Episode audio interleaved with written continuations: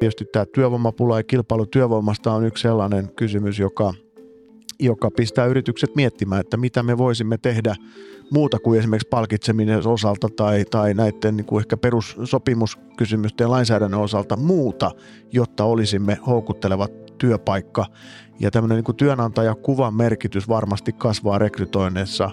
Ja me ollaan myös SAKssa sitä vähän tutkittu, että ne työpaikat, joilla on niin sanotusti hyvä maine, joka sitten on ehkä vähän määrittelemätönkin käsite, mutta mielikuva kuitenkin on, niin, niin heidän on myös helpompi löytää työvoimaa ja sinne myös niin kuin olemassa olevat työntekijät sitten vinkkaavat, että hei, meillä on duunipaikka auki, että kannattaisi hakea, että täällä on niin kuin asiat kunnossa ja, ja sitä kautta tietysti sitten syntyy, syntyy tämmöinen hyvän kierre.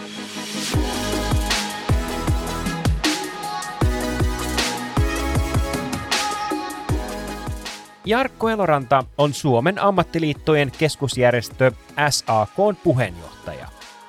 Erilaisissa ammattiyhdistysliikkeissä hän on työskennellyt vuodesta 1994 lähtien ja johtotehtävissä viimeiset 15 vuotta. Tällä kertaa kolme vinkin podcastissa puhumme Jarkon kanssa siitä, mitä on hyvä työ. Miten työilmapiiristä saadaan parempi ja miksi työpaikan perusasioiden tulee olla kunnossa yrityksen kaikilla tasoilla. Minä olen Joonas Villanen, tervetuloa mukaan.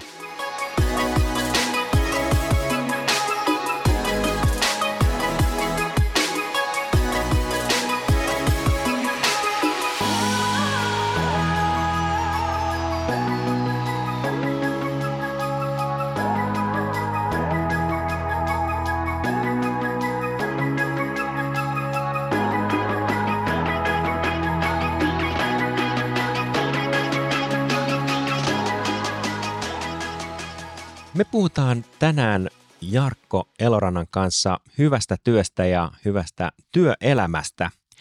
Mutta ennen kuin mennään itse näiden vinkkien pariin, niin mä haluaisin kuulla vähän sun näkemyksiä niin kun tähän työvoimapula-asiaan. Ja äh, uutisointi osoittaa, että lieventymistä tai lieventymiseen ei ole merkkejä, niin mistä silmiössä on kyse? No siinä on varmaan monta selittävää tekijää. Tietysti meillä on kohtalaisen vahva taloudellisen kasvun jakso takana, joka tietysti tarkoittaa sitä, että yritykset ja, ja muut organisaatiot tarvitsevat työvoimaa kasvaakseen. Meillä on myös tämä korona tässä taustalla, joka johti siihen, että ihmiset myös vaihto omaa työpaikkaa aika runsaasti. Meillä oli aloja, jotka kärsivät tosi paljon tästä koronasta. Siellä oli lomautuksia ja työttömyyttä ja ihmiset sitten hakeutuvat toisiin työpaikkoihin, eivätkä ole enää palanneet sinne vanhoihin työpaikkoihinsa. Ja sitten ehkä tämä niin kuin, niin kuin isomman kuvan ja pidemmän aikavälin tilanne on totta kai se, että Suomessa väki ikääntyy ja meidän työikäisen väestön määrä vähenee, joka sitten johtaa siihen, että entistä useamman pitää pystyä olemaan työmarkkinoille ja päästä työmarkkinoille, mutta sekään ei taida riittää, jolloin tietysti myös sitten katseet kääntyy siihen, että myös ulkomaalta meille työvoimaa tulisi.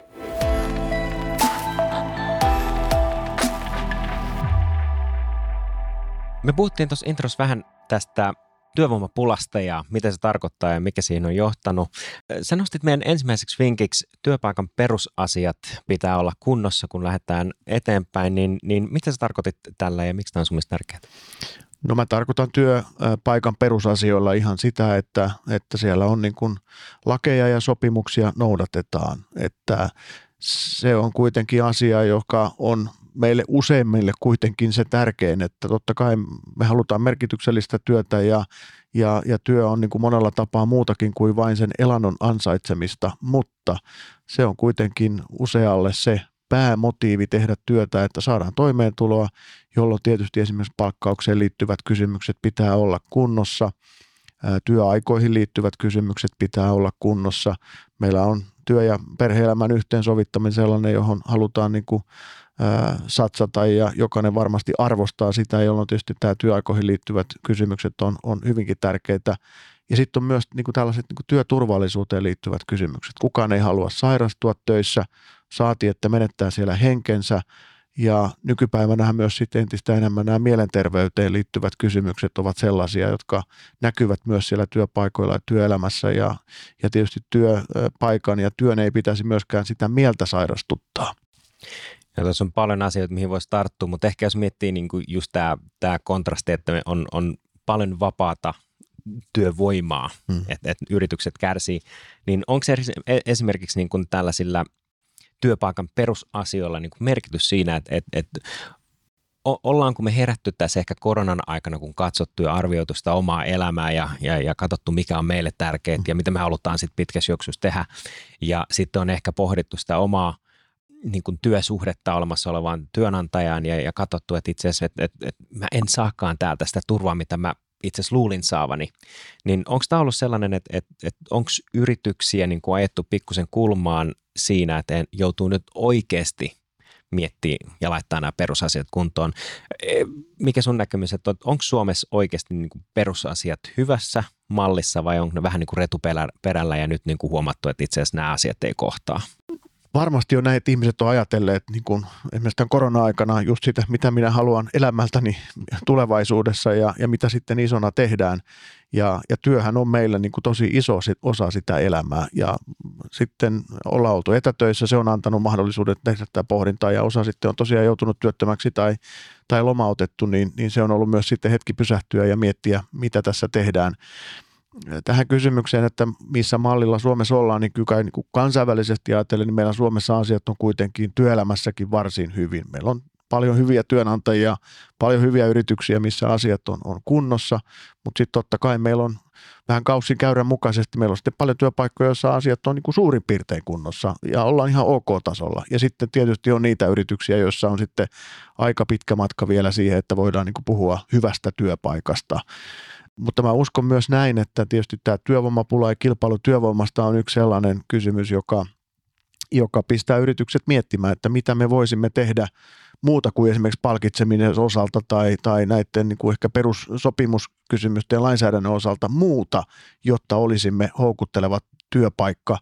Ja tämmöinen niin kuin työnantajakuvan merkitys varmasti kasvaa rekrytoinneissa – ja me ollaan myös SAKssa sitä vähän tutkittu, että ne työpaikat, joilla on niin sanotusti hyvä maine, joka sitten on ehkä vähän määrittelemätönkin käsite, mutta mielikuva kuitenkin on, niin, niin heidän on myös helpompi löytää työvoimaa ja sinne myös niin kuin olemassa olevat työntekijät sitten vinkkaavat, että hei, meillä on duunipaikka auki, että kannattaisi hakea, että täällä on niin kuin asiat kunnossa ja, ja sitä kautta tietysti sitten syntyy, syntyy tämmöinen hyvän kierre kaiken kaikkiaan.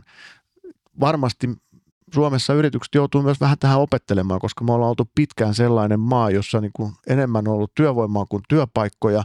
Nyt me ollaan ehkä sellaisessa tilanteessa, että meillä on, meillä on tuota, enemmän työpaikkoja kuin työvoimaa ja silloin tietysti tämä yritysten välinen kilpailu työvoimasta johtaa siihen, että osalla yrityksistä on varmaan sitten vaikeuksia pärjätä tässä, tässä tuota, kilpailussa ja, ja joutuvat sitten pohtimaan, että mitä keinoja on käytettävissä, jotta olisivat myös tulevaisuudessa tulevaisuudessa tuota hyviä työpaikkoja. Kaiken kaikkiaan niin, niin tämä myös sitten on niin kuin toimialojen välistä eroa, että SAK, joka edustaa tällaisia niin kuin perinteisiä duunariammatteja, niin, niin nämä kysymykset ja ongelmat on ehkä vähän erilaisia kuin vaikkapa jollain IT-sektorilla tai jossain muussa, joka nyt ehkä pidetään tämmöisenä niin kuin ehkä moderneimpana ö, työelämän alueena, jossa vaikkapa on palkka-avoimuutta tai hyvin vapaita työaikoja tai tai hyvin tällaista niin kuin luovaa työympäristöä, niin se eroaa kovin paljon vaikkapa paperitehtaasta tai ravintolasta tai kaupan kassasta, että siinäkin mielessä tietysti tämmöinen niin kuin työelämän erilaistuminen ja, ja erilaisuus on kasvamassa. Mien tuossa sua kuunnellessa miettimään sitä, että kun puhut näistä, että on tehty erilaisia tutkimuksia, niin, niin ö, olisi hauska kuulla, että, että niin kuin, vähän niin kuin vastoinasettelu, että, että kuinka – yritykset mieltää, että kuinka hyvin me ollaan onnistuttu ja sitten versus se, että kun kysytäänkin työn tekijöiltä, että kuinka hyvin yritykset on onnistunut, niin onko sellaista äh, niin kuin vastoinasettelua, onko tutkimuksessa noussut, että yritykset ajattelee, että hei me hoidetaan tosi hyvin ja sitten työntekijät samaan aikaan sanoo, että ei nämä ihan retuperällä, niin onko teillä sellaista tutkimusdataa siitä, että, että, että niin kohtaako nämä niin kuin odotukset puoli ja toisin?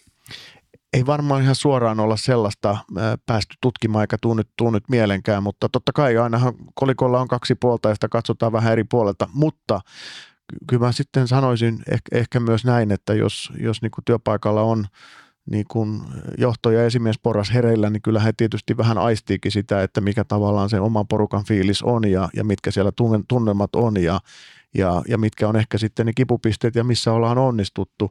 Ja tämä tietysti, että työpaikoilla olisi tällaista avointa, hyvää vuorovaikutusta työntekijöiden ja, ja tietysti työnantajien edustajien välillä, niin on, on edellytys sille, että voidaan myös sitä kehitystyötä tehdä ja, ja tietysti me toivotaan myös, että tämmöinen niin edustuksellinen järjestelmä siellä on, joka liittyy siis luottamusmiehiä työsuojeluvaltuutettuihin, jotka on näitä niin kuin meidän perusrakenteita myös kaiken kaikkiaan. Ja mä aika useilla työpaikoilla tietysti myös vierailen, ehkä se on myös vähän valikoitunut otos, mutta kyllähän se monta kertaa myös aika nopeasti niin kuin ainakin ulkopuolinen aistii, että, että miten asiat tällä, tällä työpaikalla ovat ja on sanottava kuitenkin niin, että aika usein asiat ovat kohtalaisen hyvin ja molemmat sekä työnantajat että työntekijät ovat ylpeitä siitä omasta työstään ja työpaikastaan ja ehkä tuotteista ja palveluistaan.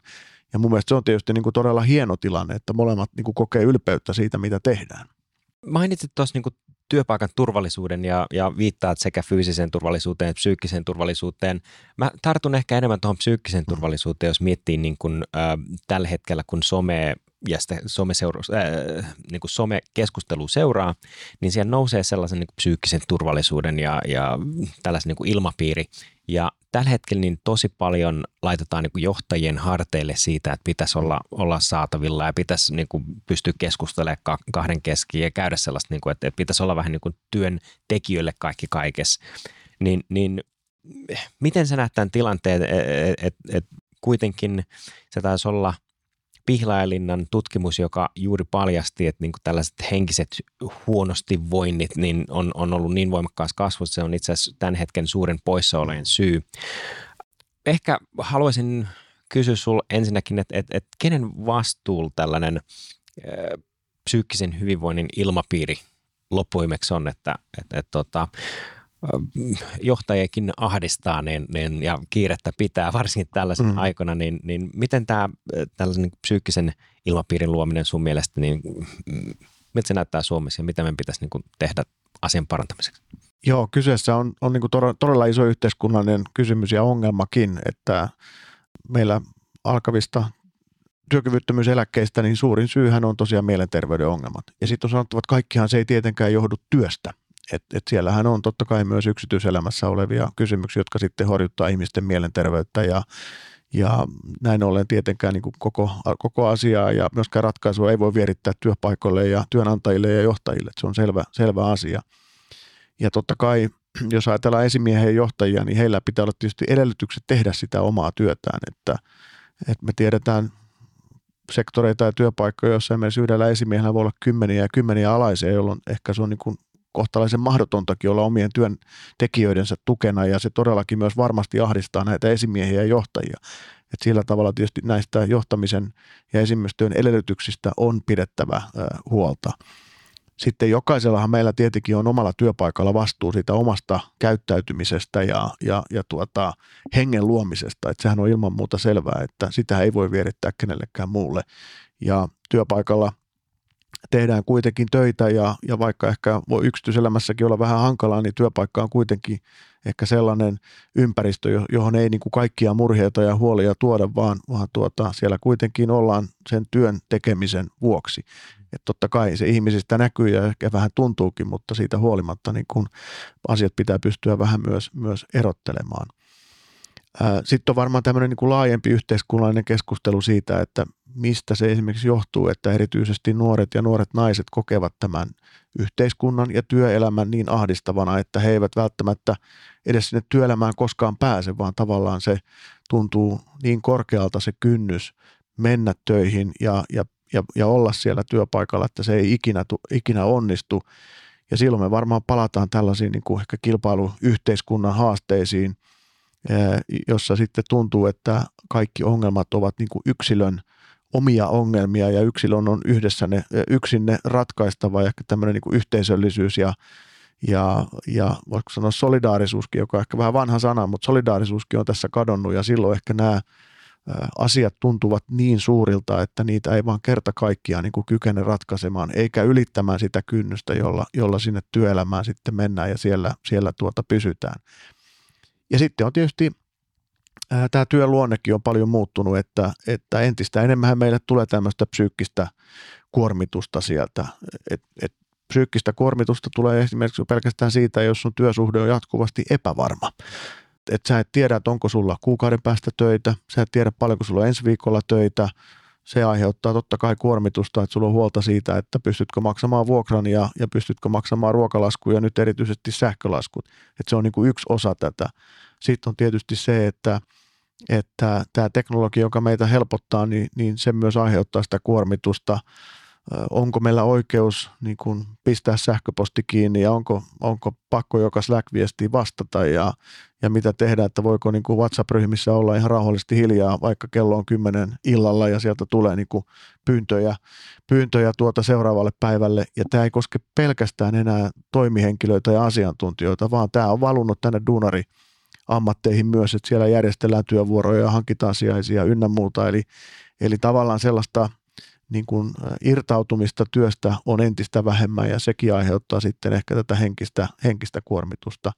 Ja sitten varmasti, niin kuin mistä aloitin, niin, niin tällainen, tällainen tuota, itsensä ja, ja yksin pärjäämisen eetos on aika vahva ja se ei koske työelämää, se lähtee jo koulutuksesta liikkeelle. Et entistä enemmän se on yksilön vastuulla, että tässä pärjäät, että puitteet annetaan, mutta itse on pärjättävä ja, ja sitä pitää sitten miettiä, että onko se sitten kuitenkaan – lopun perin kaikille hyvä. Osa varmaan pärjää tosi hyvin ja nauttii siitä, mutta me nähdään sitten myös ongelmia, jotka siitä on nousseet ja sit siihen on ehkä hyvä, hyvä tuota, hetkeksi pysähtyä ja miettiä, että ollaanko kokonaisuudessaan menty oikeaan suuntaan. Todella hyviä pointteja ja tosi itse asiassa tuohon työn kuormittavuuteen liittyen, niin kuuntelin eilen Simon Sinekin haastattelua, jossa hän mainitsi mun mielestä mielenkiintoisen ilmiön siitä, että, että ennen kuin koronaa meillä oli kaveriporukat, joilla käytiin syömässä, käytiin juomassa, mentiin kellamaan, mentiin pelaamaan leffaa, whatever.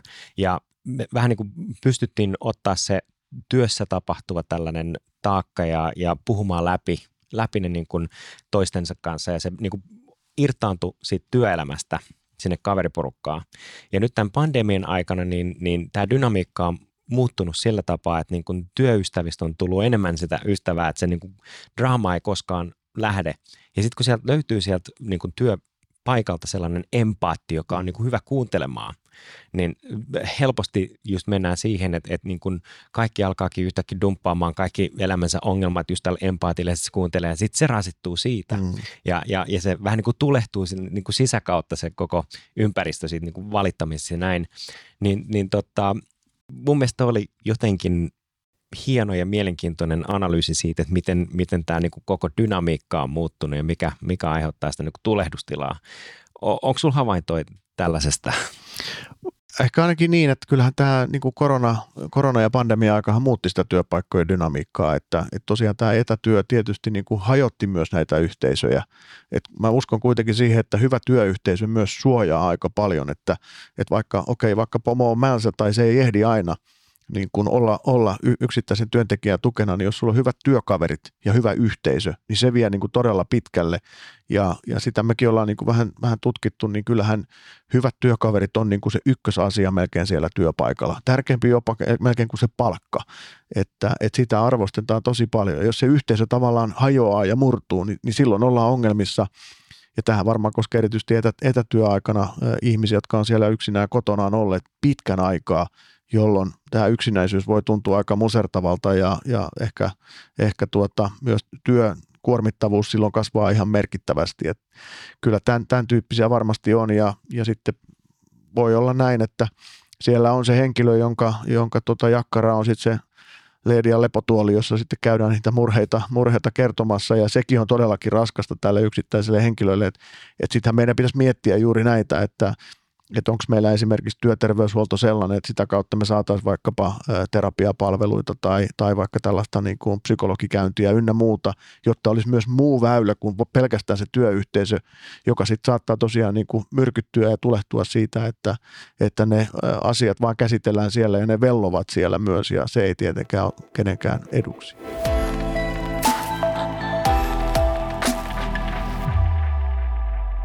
Me puhuttiin vähän hyvien työystävien merkityksestä tuossa ensimmäisen osan lopulla ja, ja se on mun mielestä aika hyvä silta tähän sun toiseen vinkkiin, joka oli työpaikan ilmapiiri. Miksi työpaikan ilmapiiri on niin tärkeä?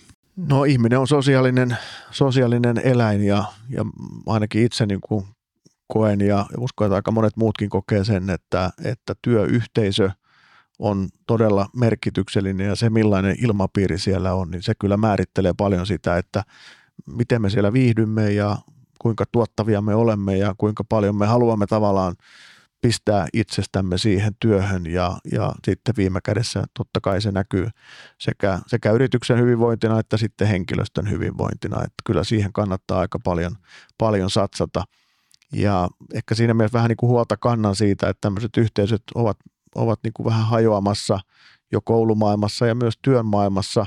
Meillä voi olla vaikka työpaikka, jossa on vaikkapa vuokratyöntekijöitä tai alihankkijoiden työntekijöitä ja ja silloin ei kyllä semmoista yhteisöä synny. Siellä tehdään ne omat, omat työt ja poistutaan paikalta ja ehkä myös semmoista niin kuin yhteen hiileen puhaltamisen henkeä ei niin paljon synny. Se on varmaan niin kuin ehkä taloudellisesti tehokasta ja, ja ehkä tuottavaakin, mutta kyllähän siitä aika paljon sitten jää kuitenkin pois ihmisenä olemista ja työntekijänä olemista.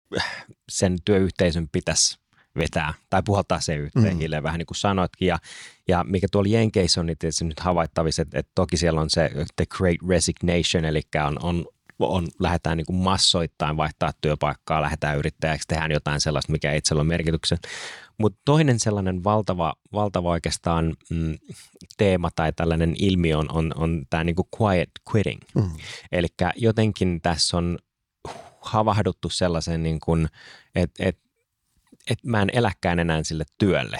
Ja, ja mun arvo, mä tiedän niin kuin oman arvoni tässä yhtälössä ja, ja, ja itse asiassa, että että että miksi mä teen kaikkeni mm. sen eteen, että mä, mä, mä en saa niin kuin riittävästi takaisin. Ja sitten tehdäänkin niin, että, että tehdään vaadittava minimi, jotta ei saada niin kuin kenkää, mutta sitten niin kuin se valuu sinne työyhteisöön ja sitten ollaankin just tässä tilanteessa, mitä sanoit, että jokainen tekee vähän niin kuin itselleen riittävästi, jotta, jotta voi, voi sen yhdeksästä neljään olla siellä duunipaikalla, mennä himaan ja that's that.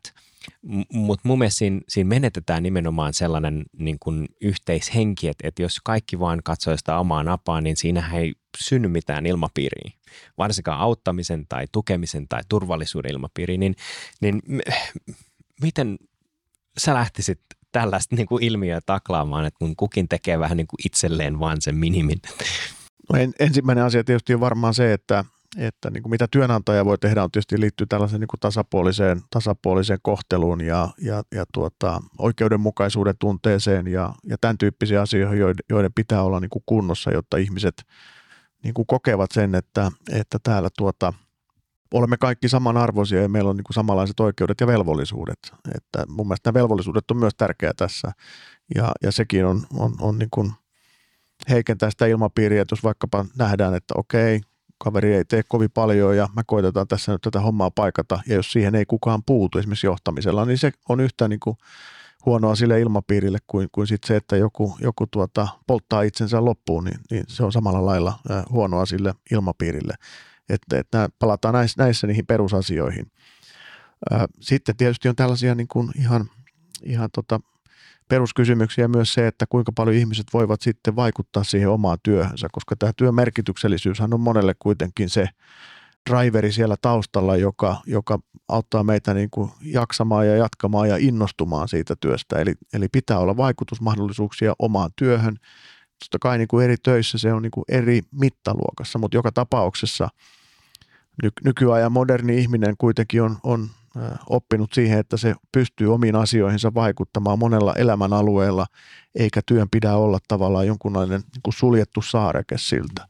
Mm. Et totta kai viime kädessä työnantajahan johtaa työtä ja jakaa työt ja, ja, ja kaikki tämä, joka niin kuin tähän perinteisesti kuuluu, mutta kyllä siellä niin kuin myös työn, työntekijöille voidaan antaa niin kuin vastuuta ja vaikutusmahdollisuuksia ää, omaan, omaan tuota, ää, työhönsä. Ja sitten kehittyminen on myös tärkeää, että aika, aika monet meistä kuitenkin haluaa myös haasteita ja osaamiseen liittyvät asiat on sellaisia, osaamisen kehittämiseen liittyvät asiat on sellaisia, jotka antaa myös niin kuin haastetta ja myös tuovat sitten merkitystä siihen työlle ja, ja se mun käsittääkseni ja ymmärtääkseni luo myös sitä hyvää ilmapiiriä.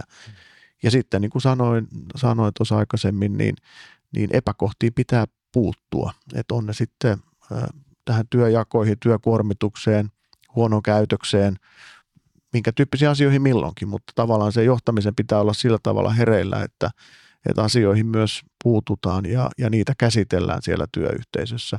Ja sitten tämmöisen hyvän vuoropuhelun edistäminen työntekijöiden kesken, mutta totta kai myös niin kuin johdon ja, ja työntekijöiden kesken, niin, niin se on kyllä välttämätöntä ja siihen pitää satsata ja se vaatii myös tietenkin aikaa ja tuota, sehän ehkä voi ajatella näin, että tietyllä tavalla pitää myös nämä omat haavoittuvuudet siinä paljastaa, että kaikki ei ole täydellistä ja, ja tuota, kaikkiin ei ehkä ole vastauksia, mutta se, että jo altistaa itsensä sille keskustelulle, niin, niin uskon, että se kuitenkin vie asioita eteenpäin. Mm.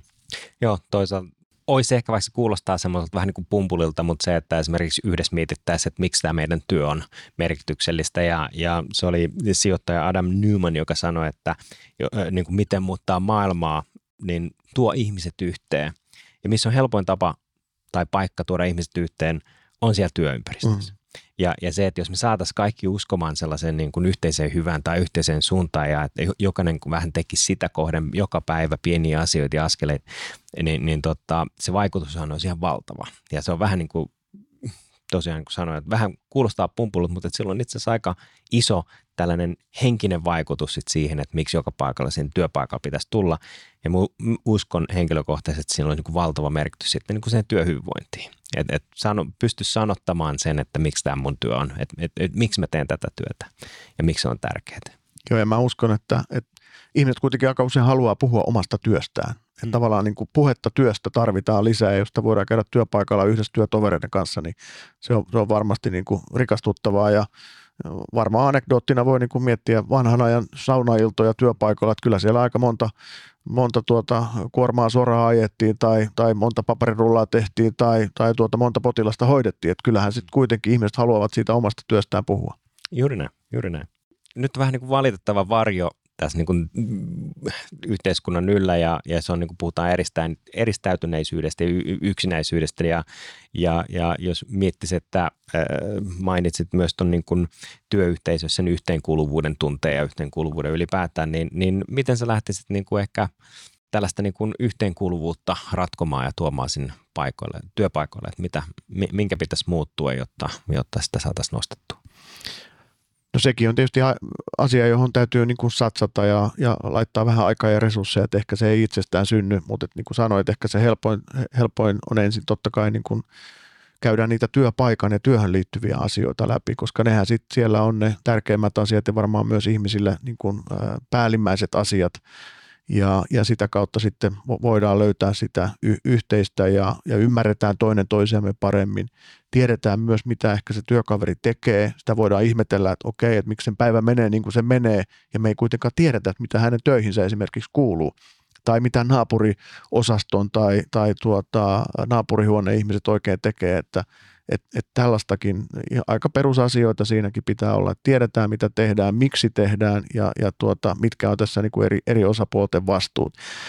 Ja sitten totta kai niin kuin, kyllä tietysti on myös niin kuin merkitystä sillä, että, että sen, ehkä sen työpaikan ulkopuolella voidaan myös jollain tavalla aina silloin tällöin niin kuin, tavata ja, ja kokea myös vapaa-ajalla asioita.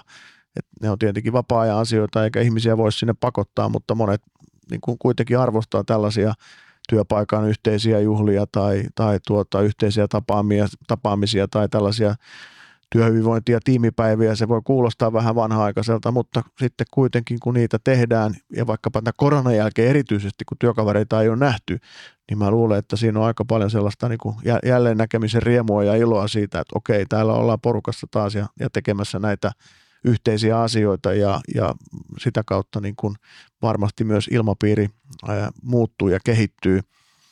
Ja ehkä tästä korona-ajasta vielä niin kuin nostan sen, että moniin työpaikkoihin on tullut paljon uusia ihmisiä, ja jotka osa on ehkä nähty vaan siellä Teams, Teams-putken päässä, niin, niin onhan se kuitenkin aivan erilaista sitten nähdä ihmiset kolmiulotteisena ja, ja tuota, keskustella heidän kanssaan ja tehdä jotain yhteisiä asioita, että tämän tyyppiset on, on varmasti tärkeitä tänä aikana. Mä luulen, että se on, on vähän sitä, että me joudutaan uudelleen opettelemaan tämä koko koko juttu, että se ei ole ihan niin ilmiselvää. Ja äh, sitten on just tämä, että tosi moni, äh, ehkä erityisesti siellä nuorempina, äh, nuoremmassa sukupolvessa, niin se, että tällaiset sosiaaliset kanssakäymiset saattaa jopa ahdistaa, kun on totuttu olemaan just sen niin kuin päätelaitteen kautta tulla ja, ja se antaa ehkä pikkusen semmoisen turvaa ja, ja muuta. Joutuu olemaan sen niin kuin, ihmismassan edestä vähän niin kuin oma itsensä ja jopa niin kuin vähän tuntuu ehkä alastumalta, että on, on niin, niin tota saavutettavissa. Se, se, on, se on, sosiaalinen ympäristö on myös vaativaa, että se myös kuormittaa ihmistä. Sekin täytyy tietysti muistaa, että se on ju, juuri näin niin kuin totesit, että se, että ollaan ihmisten kanssa ja ollaan heidän kanssaan tekemisissä. Se vaatii meiltä myös voimavaroja ja resursseja ja, ja, ja tuota, jos siihen ei ole totuttu tai siellä on tuntemattomia ihmisiä ja vähän outoja tapoja, niin sekin saattaa tosiaan herättää sen tunteen, että jäänkö syrjään tai haluanko ollenkaan mennä siihen. Ja silloin tietysti myös taas sen niin kuin työyhteisön merkitys ja, ja tietysti niin kuin esimiesten merkitys, että näitä kynnyksiä madalletaan ja huomioidaan tällaiset tilanteet, niin se on niin kuin tarkka paikka, että vaatii, vaatii tietysti niin kuin ihmistuntemusta ja, ja viitseliäisyyttä ajatella näitä asioita. Mm. Joo, tuossa tota, tällä hetkellä seuraan sellaista sarjaa, sarjaa tota, äh, Sky Showtimelta kuin Yellowstone, ja se seuraa sellaisen tota, äh, ranchin toimintaa, ja si, siinä on kaiken näköistä valtadynamiikkaa ja hierarkiaa, mutta et siinä oli tämän niin kuin ranchin äh, tämmöinen patriarkka, ää, tota, niin, niin, hän menettänyt vähän niin kuin suht, suhteensa niin kuin siihen omaan perheeseen ja, ja, ja sitten perheeseen luetaan myös nämä cowboyt-työntekijät, jotka siellä ranchilla tekee duunia. Mutta nyt hän on niin kuin, koki semmoisen lähellä kuolemaa. Ää, hän kävi siis lähellä kuolemaa ja herännyt vähän siihen, että itse asiassa mun täytyykin itse asiassa tehdä asioita toisin. Ja, ja mitä hän nyt tekee, niin heillä on tämmöinen iso niin kuin dining table, ruokapöytä. Mm. Ja hän niin kuin, kattaa aina kaikki paikat ja, ja on läsnä ja, ja avoin, että, että kun esimerkiksi perheen lapset haluaa liittyä, niin hän on, hän on, hän on siellä odottamassa. Ja ehkä niin kuin toi mielikuva siitä niin voisi olla, olla ehkä näihin yrityksiin just, että, että, että vaikka tuntuu, että alussa on tosi vaikeaa ja ehkä jopa vähän niin kuin hyödytöntä ja se saattaa tuntua resurssien ha, ha, haaskaukselta ja näin, mutta ehkä pitkässä juoksussa kuitenkin se, että tosi, että niin kuin – kun käydään läpi vaikeita aikoja, niin moni vähän niin kuin testaa, että onko sitä työnantaja kuitenkin sitten mun puolella. Ja jos se on niin kuin heti ensimmäisten vastoinkäymisten kanssa, niin jätetään vähän niin kuin yksin, niin se vastaus, se sisäinen ääni sanoo, että ei ne välitä musta. Niin ehkä tässä kuitenkin pitäisi olla, että tehdäänkin sellaisia pitkäjänteisempiä toimintoja ja ollaan, mahdollistetaan se niin kuin yh, yh, yhdessäolo ja, ja miten se ikinä tarkoittaakaan, jätetään ovi auki ja, ja sallitaan se, että saa tulla juttelemaan ihan milloin vaan. Ja pikkuhiljaa ne oppii siihen ja oppii luottamaan siihen, että teistä, niin kuin meistä pidetään huolta ja näin päin pois, niin jotenkin, jotenkin voisi ajatella, oli mun mielestä kiva, miten ne kertoi sen tarinan siinä niin kuin sarjassa, että, että, että ehkä siitäkin voisimme jotain oppia. Joo, ja se, kuitenkin se työsuhde on myös tämmöinen psykologinen sopimus puoli ja toisin. Että se ei ole pelkästään niin kuin taloudellinen sopimus, että, että minä annan työaikaani tai annan aikaani sinulle ja sitoudun tekemään jotkut te työt ja, ja sä annat mulle rahaa siitä, vaan se on myös psykologinen sopimus kyllä ja ihmisten ja, ja ihmisen organisaation välillä ja, ja, ja tietysti se on niin kuin aina huomattavasti hienovaraisempi. Ja tässä kun on tässä työelämässä ollut tätä erilaista turbulenssia ja epätyypillisyyttä ja, ja epävarmuutta entistä enemmän, niin, niin tietysti siinäkin. Me palataan tähän psykologiseen turvallisuuteen, että ehkä, ehkä, ehkä tota, osalla työntekijöistä se on vähän järkkynyt, jolloin tietenkään sitä luottamusta ei välttämättä siihen työnantajaan eihän niin paljon ole. Ja sitä pitää tietysti rakentaa ja sehän ei synny kovin nopeasti eikä kovin helposti. Ja tietysti kriiseissähän se sitten yleensä aina vähän testataan, että silloin kun niin kuin sanotaan, että nousuvesi nostaa kyllä kaikki veneet, mutta laskuvesi sitten näyttää, että, että miten ihan oikeasti menee. Ja, ja mä luulen, että tämä on, tämä on sellainen asia, jota, jota, joka varmaan tässä meillä, meillä tuota edessämme, edessämme sitten on. Ja ehkä tähän niin kuin tällaiseen, niin kuin totesit, että, että pitkällä aikavälillä ja, ja on matalaa kynnystä ja, ja ovi on auki ja, ja luodaan sitä luottamuksellista suhdetta, niin siihen ei myöskään oikotietä sitten kuitenkaan ole. Että se vaatii aikaa ja, aikaa ja tuota, voimavaroja ja, ja viitseliäisyyttä sitten sitä rakentaa pikkuhiljaa. Et me ollaan ihmiset sellaisia vähän paikoittelee epäluuloisiakin. Tota, ehkä viimeisen tähän niin työilmapiiriin liittyen, niin mä pohdin, mä yritin jotenkin jakaa, että, mitä niin kuin vaikuttavia elementtejä tässä niin kuin työympäristössä voisi olla, ja mä löysin vähän niin kuin silleen, että yksi vaikuttava työympäristön tai työilmapiirin on, on, on se työtila ja työvälineet ja, ja niin kuin näin, että et se on todella olennainen osa, että meillä on hyvät välineet, meillä on hyvät ergonomiset tuolit ja, ja sisustus on kiva. Ja jopa niin kuin valoista puhutaan tänä päivänä, että ne ei niin kuin, aiheuta sellaista niin kuin päänsärkyä ja on niin kuin näin. Sitten on tämä sosiaalinen vuorovaikutus, missä me ollaan aika paljon puhuttu tällä hetkellä, että, että, että niin kuin, millainen se suhde työntekijöiden ja johdon ja työntekijöiden välillä ja näin päin pois. Ja, ja sitten on, mainitsit vähän lyhyesti, niin tämä tunnustaminen tai tunnistaminen ja tunnustaminen, eli, eli palkitaan hyvää käyttäytymistä ja, ja tunnistetaan sellaista ehkä oirekäyttäytymistä näin ja, ja sitä kautta mun mielestä, tai siis jos katsoo, että se, tähän on, niin kun alkaa olla aika – laaja kokonaisuus, mitä pitää, pitää tota, harkita ja, ja kehittää. Tuleeko sun niin kuin näiden lisäksi vielä jotakin, jos mietit, niin kuin, että, että, että mikä meidän tällainen yhteenveto tässä työilmapiirin, että, että, että onko muita aspekteja vai kiteytyykö ne vähän niin kuin tuollaiseen kolmeen, kolmeen niin kuin asiaan?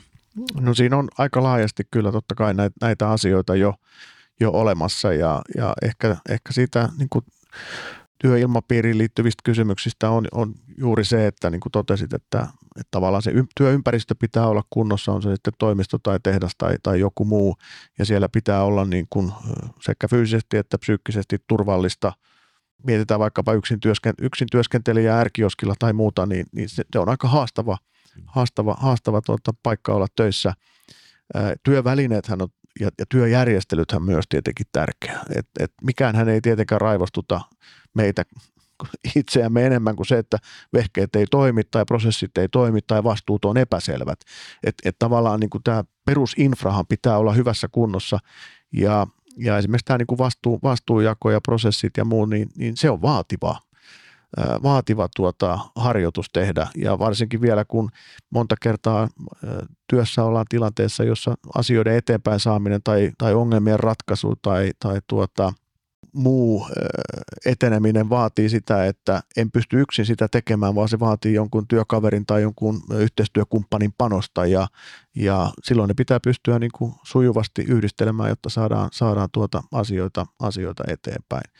Ja sitten totta kai niin kuin ihmisen, ihmisten välisen vuorovaikutukseen liittyvät kysymykset ja, ja sen niin kuin kaikkinainen huomiointi. Ja, ja niin kuin sanottu, niin työnantajallahan on siinä kuitenkin viimekätinen vastuu ihan lainsäädännönkin pohjalta, niin pitää huolta siitä, että, että asiat ovat siellä kunnossa ja, ja se työ ei, ei sen paremmin psyykkistä kuin fyysistäkään terveyttä tietenkään ää, tuota uhkaa.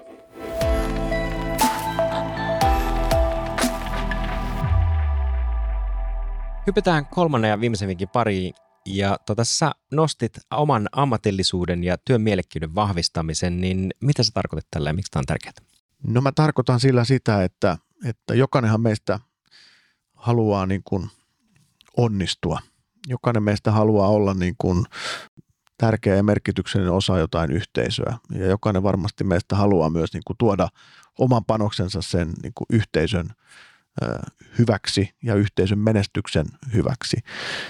Ammatillisuus on, on tietyllä tavalla tämmöinen niin kuin ammattiidentiteetti ja ymmärrys siitä, että mitä minä olen, mitä minä, mitä tuota, mitä, mitä teen ja, ja millä tavalla myös sitten niin kuin ylläpidän ja kehitän sitä omaa ammattitaitoani ja miten tavallaan tämä ammatillisuus sitten on suhteessa, suhteessa niihin työpaikan muihin ihmisiin. Ja mä uskon, että siitä, siitä syntyy myös tämä niin kuin mielekkään työn ja mielekkään työelämän yksi osatekijä. Jos miettii omalta osaltani, niin, niin kyllä se työn mielekkyys tulee nimenomaan siitä, että, että, että tota, perusasiat toki kunnos, mutta tulee vastaan sellaisia haasteita, joissa oikeasti joutuu vähän niin kuin haastamaan.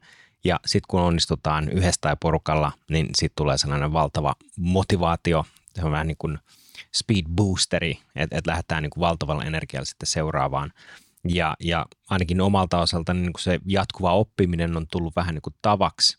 Kaikkiallahan se ei, ei välttämättä, että kun jos oma työ tuntuu tosi puuduttavalta ja, ja on ehkä vähän nuutunut siihen niin kuin arjen tekemiseen, syitä voi olla moni, Mutta on, onko teillä kokemuksia tai, tai onko jossain tutkimuksissa noussut, että, että, että jos niin kun esimerkiksi tarjotaan jotain tällaista oppimisalustaa tai tarjotaan mahdollisuuksia osallistua koulutuksiin, niin ää, kuinka hyvin niitä käytetään hyväksi? Onko jengi valmiin esimerkiksi käyttämään pikkusen omaa aikaa siihen, että, että menisikin jonnekin iltakurssille oppimaan jotain uutta vai miten? Varmaan tuli ihan suoraan mieleen ollaanko me sitä noin suoranaisesti tutkittu, mutta, mutta totta kai se, se vaihtelee, se on niin kuin ilman muuta selvä, totta kai. Totta kai. Ei, ei, ei, ei voi niin kuin sanoa, että, että kaikki, kaikki tekevät näin tai kaikki eivät tee näin. Sitä me ollaan tutkittu, että mitä siellä työpaikoilla ää, tätä oppia ja koulutusta annetaan ja se ehkä, joka on meille ollut pikkasen huolestuttavaa on se, että esimerkiksi korona-aikana nämä niin kuin satsaukset tähän ihmisten ammattitaidon kehittämiseen on työnantajataholta vähän vähentyneet ja sitten tässä on vähän sellaista tendenssiä, että että he, joilla on hyvä pohjakoulutus, he, joilla on, on, on niin kuin korkeammallaisia organisaatioportaassa, niin sinne myös menee enemmän näitä koulutuspanoksia.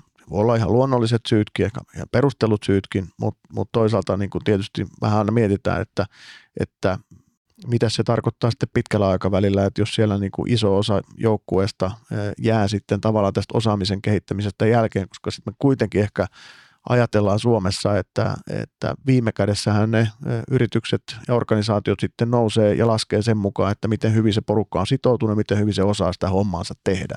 Että sitä ei niin kuin pitäisi tässä vaiheessa kuitenkaan sitten, sitten tuota unohtaa sitten tähän niin kuin vapaa-ajalla tapahtuvaan oppimiseen, niin mä luulen, että yksi sellainen, jota meidän pitäisi myös miettiä siellä työpaikalla on se, että osataanko me tunnistaa niitä osaamisia, jotka ihmiset ovat hankkineet siellä vaikkapa vapaa-ajallaan.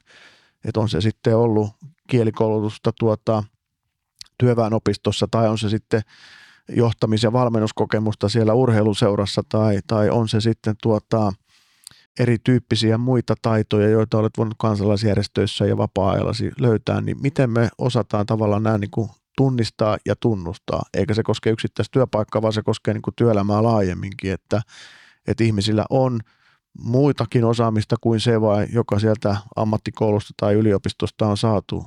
Sitä on kertynyt vuosien varrella monista eri paikoista ja miten tämä niin kuin nähdään ja voidaan hyödyntää, niin mä luulen, että tämä olisi semmoinen, jonka äärelle kannattaisi hetki pysähtyä. Ja jos se alkaa entistä enemmän näkyä myös siellä työelämässä, niin mä luulen, että se kannustaisi myös ihmisiä sitten hankkimaan tämmöisiä taitoja, jotka eivät ole suoraan niin kuin omaa työhön liittyviä tai työnantajan tarjoamia tai jotain muuta.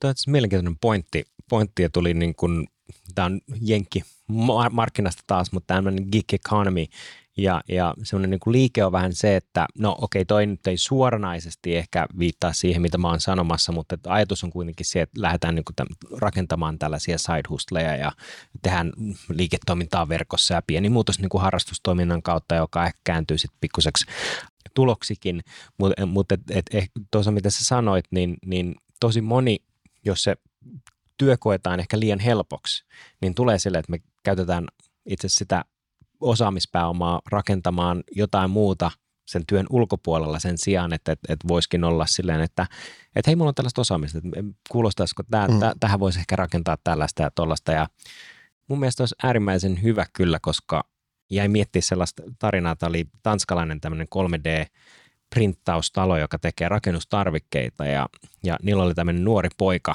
joka tuli niin kuin harjoitteluun. Mutta se oli tosi näppärä koodari ja, ja, ja tota, siellä annettiin vähän niin kuin vapaat kädet, että, että niin kuin havainnoi ja, ja, ja tee vähän niin kuin, että käytä aikaa siihen, että sä kehität jotakin. Ja se teki jonkun tällaisen applikaation, joka hyödynsi jonkunnäköistä niin kuin tablettien tai kännykkälaitteiden kameraa ja se käänsi niin kuin, en, en tiedä ihan tarkkaan miten, mutta se käänsi sen sellaiseksi lukijaksi, joka näki, että missä meni niin kun, äh, seinän sisällä, niin missä meni niin kun kupariputket ja muuta, ja jos siellä on muuta rönsyä, ja missä menee niin kun puupalkit ja näin päin pois. Ja siitä tuli ihan hirveän hyödyllinen työkalu näille niin kun kentällä toimiville mm. ihmisille, vaan sen takia, että se niin kun oli osaamista, ja, ja okei, okay, nuorelle ei nyt mitään hirveitä vastuut ollut, mutta että annettiin ja luotettiin siihen, että hei, mä, mä luotan suhun, ja mä luotan sun näkemykseen, että et kokeile, tee. Ja siitä tuli semmoinen niin kuin niiden toimintaa mullistava, että ne myy 3D-tuotteet ja sitten sitä käytettiin vähän niin kuin silleen, että, että ne pystyy skannaamaan sen, että okei, täällä on tollainen pultti tai ruuvi, mm. siinä on tollainen kiinnike, me tarvitaan lisää just näitä, sitten skannasi lähetti sen ja sitten periaatteessa saatiin niin kuin suoraan eteenpäin. Aivan niin kuin huikea, huikea tarina, että et, niin kuin tällaisia asioita tapahtuu vaan, kun me luotetaan, että et, et, niin kuin sä oot fiksu, sä osaat, käytä pikkusen aikaa, energiaa, ehdota, tee. Niin tota, mun mielestä oli aivan huikea, huikea tarina, mitä ehkä tässä Suomen markkinassa harvoin tulee vastaan, että on, on sanottu. Että. Näin, näin varmasti, ja totta kai työpaikalla on niin kuin erilaiset mahdollisuudet, mutta, mutta mm, kyllä aina niin kuin kannattaa, kannattaa ajatella, että ihmisissä on monenlaisia voimavaroja, että me ollaan aika, aika monipuolisia ja, ja niin kuin sanoit, että jos oma työ ei anna ehkä haasteita, niin niitä haetaan siellä vapaa-ajalla – ja voi olla, että sitä sitten ei enää omalla työpaikalla pysty hyödyntämään, mutta, mutta jos sen pystyisi tavallaan dokumentoimaan ja esimerkiksi seuraavalle työnantajalle kertoa, että hei, mä osaan myös tätä. Ja monet ei myöskään niin kuin itse hahmota sitä, mitä kaikkea he itse asiassa osaavat, että jos sä oot viimeksi hakenut vaikka töitä 2-30 vuotta sitten, niin sä et osaa kyllä enää sanoittaa sitä, että mitkä on sun osaamiset ennen kuin joku ehkä vähän ammattilainen niin kuin kaivaa, että okei, sä oot tehnyt tätäkin, no mitä sä oot siellä oppinut ja entäs sä oot vapaa tehnyt näitä juttuja, niin mitä sä oot siellä oppinut, minkälaisia tietoja ja taitoja olet, olet saanut ja sehän rakentaa myös sitä osaamista ja sitten ehkä sitä ammatillista identiteettiä myös vähän laajentaa.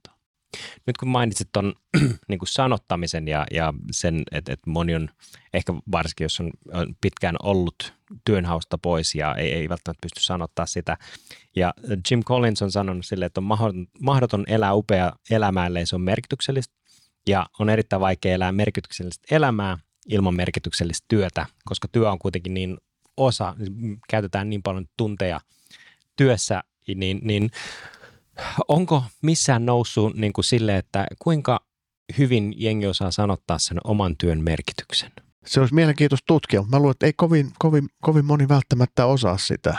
Että totta kai niin kuin mennään asiantuntija-ammateissa ja tämmöistä, niin kuin voisiko sanoa, perinteisesti henkisen työntekijöissä, niin varmaan siellä sitä niin kuin enemmänkin sitä pohdintaa, pohdintaa sitten käydään. Ja ehkä siinä on myös vähän mahdollisuuksia ja ehkä myös niin kuin, ä, työkaluja tehdä sellaista, sellaista pohdintaa. Mutta että kyllä sitten taas niin kuin ajattelen niinkin päin, että näissä niin, niin vaikkapa sairaalan laitoshuoltaja, niin hän todellakin tietää sen oman työnsä merkityksellisyyden, koska jos ei se leikkaussali ole siivottu, jos ei se ole täysin desifioitu, niin sinnehän ei yksikään lekuri tule leikkaamaan. Ja mä luulen, että monissa töissä kuitenkin sitten tiedetään se oman työn merkitys koko sille tuotantoprosessille tai palvelulle tai jotain muuta. Että vaikka ehkä ulkopuolista ajattelet, että no, hän nyt tekee vaan tällaista työtä, mutta siinä ehkä kannattaisi tämä vanha sanalasku näistä kivehakkajista ottaa, että kivehakkaalta kysytään, mitä teen, hakkaan kiveä ja toisaalta kysytään, mitä teet, niin rakenna katetaalia, että pitää aina niin kuin nähdä se oma työ osana sitä isompaa kokonaisuutta ja mä uskon, että sitä kautta sitten syntyy myös se oivallus oman työn merkityksellisyydestä.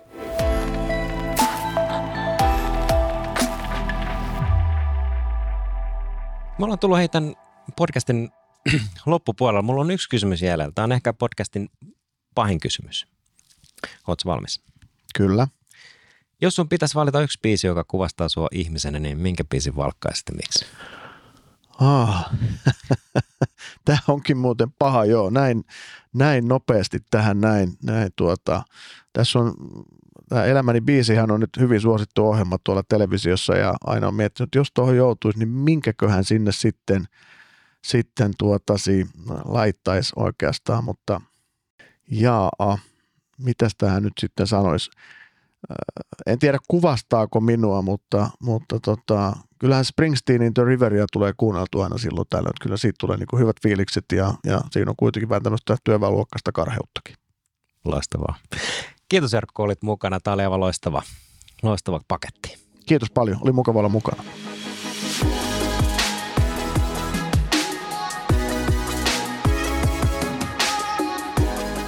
Ja näin olemme jälleen saaneet Aimo Annoksen uutta ajateltavaa.